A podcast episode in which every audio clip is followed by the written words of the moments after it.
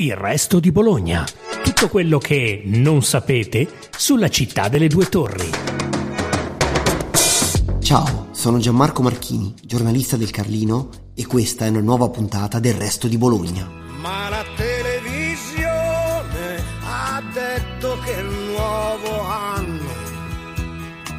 Porterà una trasformazione, tutti quanti stiamo già aspettando. Quello di Tiago Motta è un Bologna sensoriale. L'entusiasmo che si respira, la passione che si può toccare con mano, la bellezza che si palesa agli occhi, la musicalità del Dallara impazzito e il dolce gusto d'Europa. Alessio De Giuseppe, bolognese doc, inviato di Dazon, vive questa esperienza in prima linea e venerdì sera, dopo la vittoria sul Verona, è stato testimone di un'emozione grandissima. Il caffè rosso blu di oggi lo prendiamo con lui. Alessio, ripartiamo dal triplice fischio di venerdì sera. Il Dallara in festa, la Bulgarelli che chiama Tiago sotto la curva. Tu eri a bordo campo. Raccontaci un po' le emozioni dal terreno di gioco.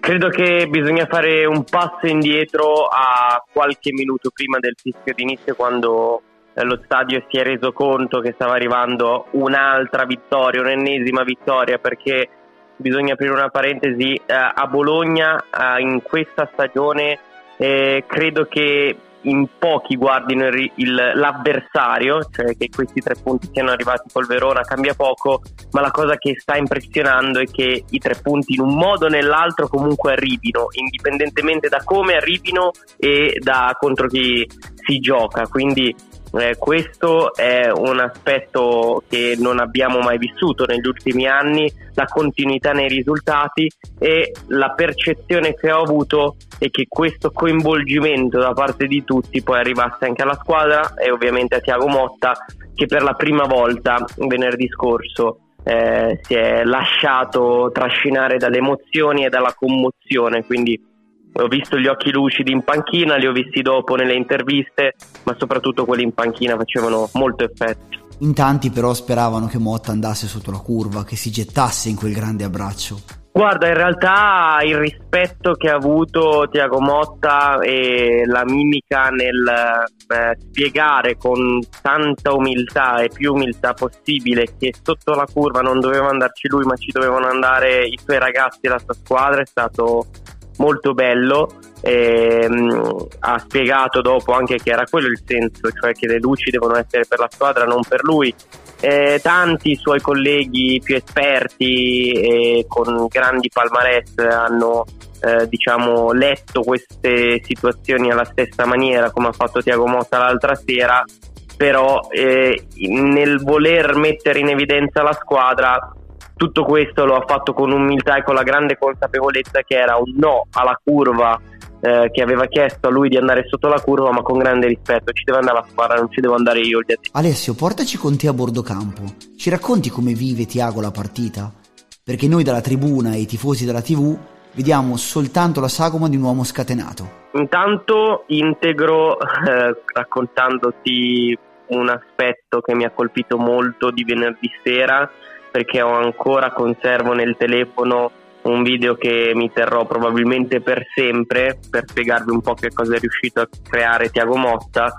Eh, ancora prima del calcio d'inizio, quando c'è l'inno del Bologna, quando suona l'inno del Bologna, eh, tutti i panchinari si mettono in panchina e di solito nel 99,99% ,99 dei casi silenzio, seduti e basta e si aspetta il proprio turno.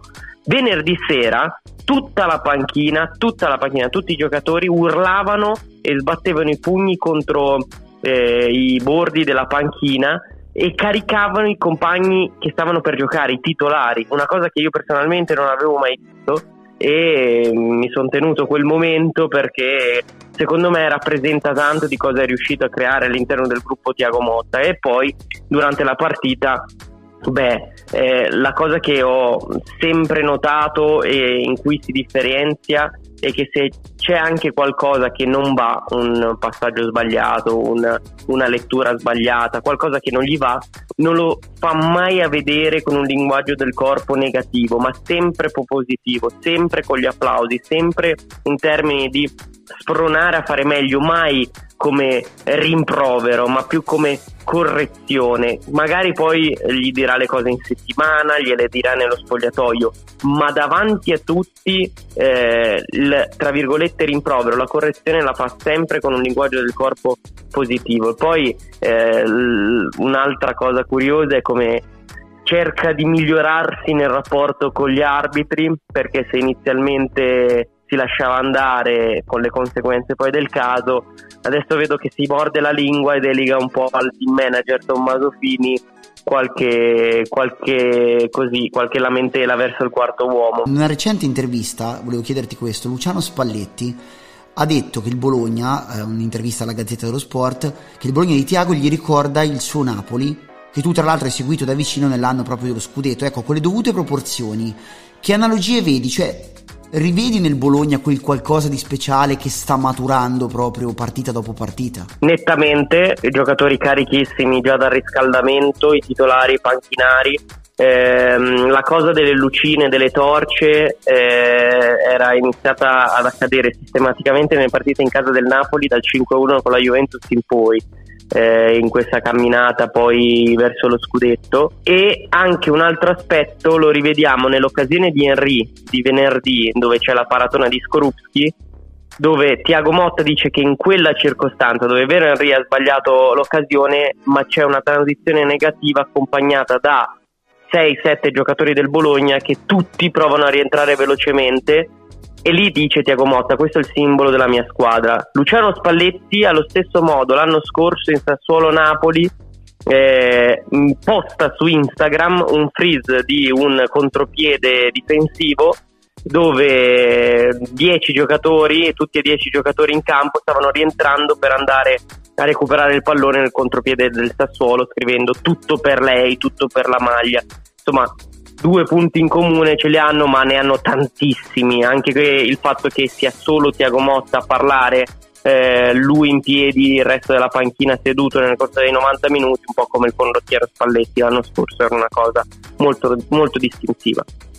Domenica arriva lo scontro diretto per il quarto posto con l'Atalanta, ma a 12 giornate dalla fine, quanto può essere decisiva la sfida di Bergamo? Secondo me la partita con l'Atalanta è il metro di paragone veramente che si può avere adesso, cioè eh, credo ci sia grande curiosità nel confrontarsi contro quella che è un po' l'esempio eh, da seguire degli ultimi anni.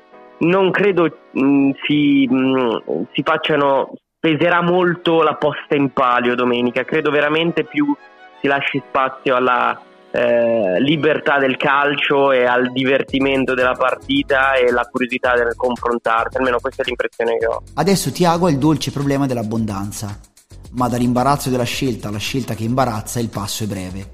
Ti chiedo un giocatore per reparto che tu non terresti mai fuori, difesa, centrocampo e attacco. Allora, eh, bella domanda. Eh, a me piace molto Calafiori, però devo dire che lo sta gestendo bene e comunque anche Beocremo e Lucumi stanno, stanno, rendendo molto, ma in difesa Calafiori è veramente la sorpresa e, e, e non toccherei lui.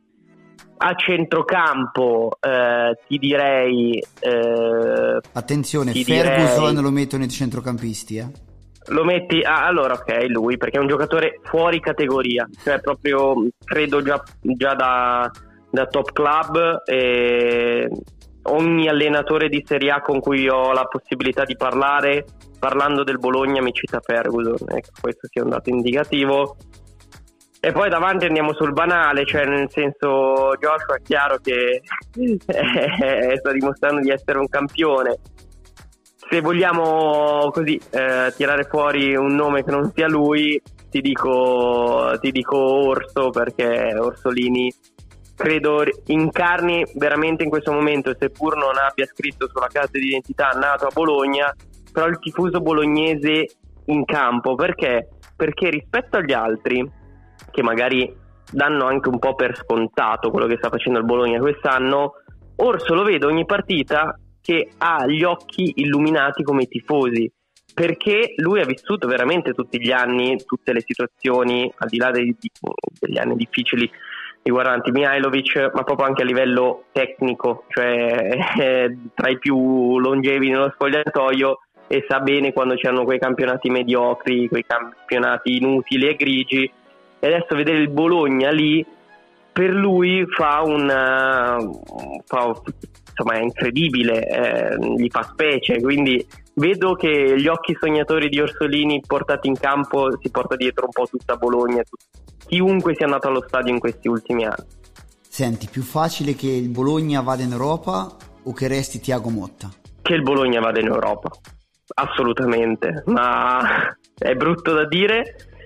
Io aggiungo anche che eh, se dovesse essere Champions League, che è abbastanza difficile, magari aumentano le possibilità che lui rimanga perché comunque sposa, come dire, eh, il progetto per l'anno prossimo, magari vuole coltivarsi questi suoi ragazzi anche in Champions League.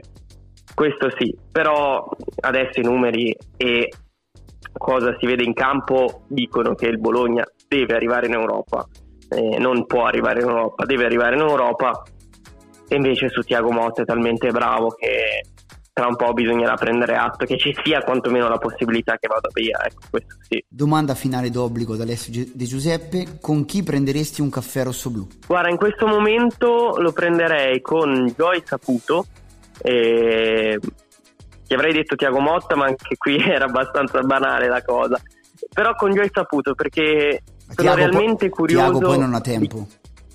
Tiago non ha tempo, esatto. Sono realmente curioso di capire eh, intanto se da parte sua vede un feedback positivo nell'essere sempre presente a Casteldebole, al di là che lo siano i risultati, ma anche attraverso eh, il rapporto umano con le persone e poi quanto sia orgoglioso che eh, insomma la, la, città adesso lo, lo celebri giustamente dopo anni in cui insomma eh, c'è stato un po' un rapporto con alcuni di diffidenza, con alcuni magari di grande eh, ammirazione, ma un'ammirazione che poi era semplicemente per il Bologna in Serie A, invece credo che Saputo abbia sempre voluto un Bologna ad altissimi livelli. Certo, eh, gli investimenti in questi anni o magari qualche scelta in questi anni non ha, non ha reso in questo senso, però eh, adesso che, che, il Bologna è al top sarei curioso di sentire tutta la sua felicità più umana, più, più umana non da intervista, non proprio quella inter, interiore, quella, eh, quella quando ti parli a te stesso prima di andare a dormire. Vorrei, vorrei, sarei curioso di capire questo dal, dal, presidente del Bologna. Grazie Alessio per aver preso questo caffè rosso blu con noi. Un piacere, a presto.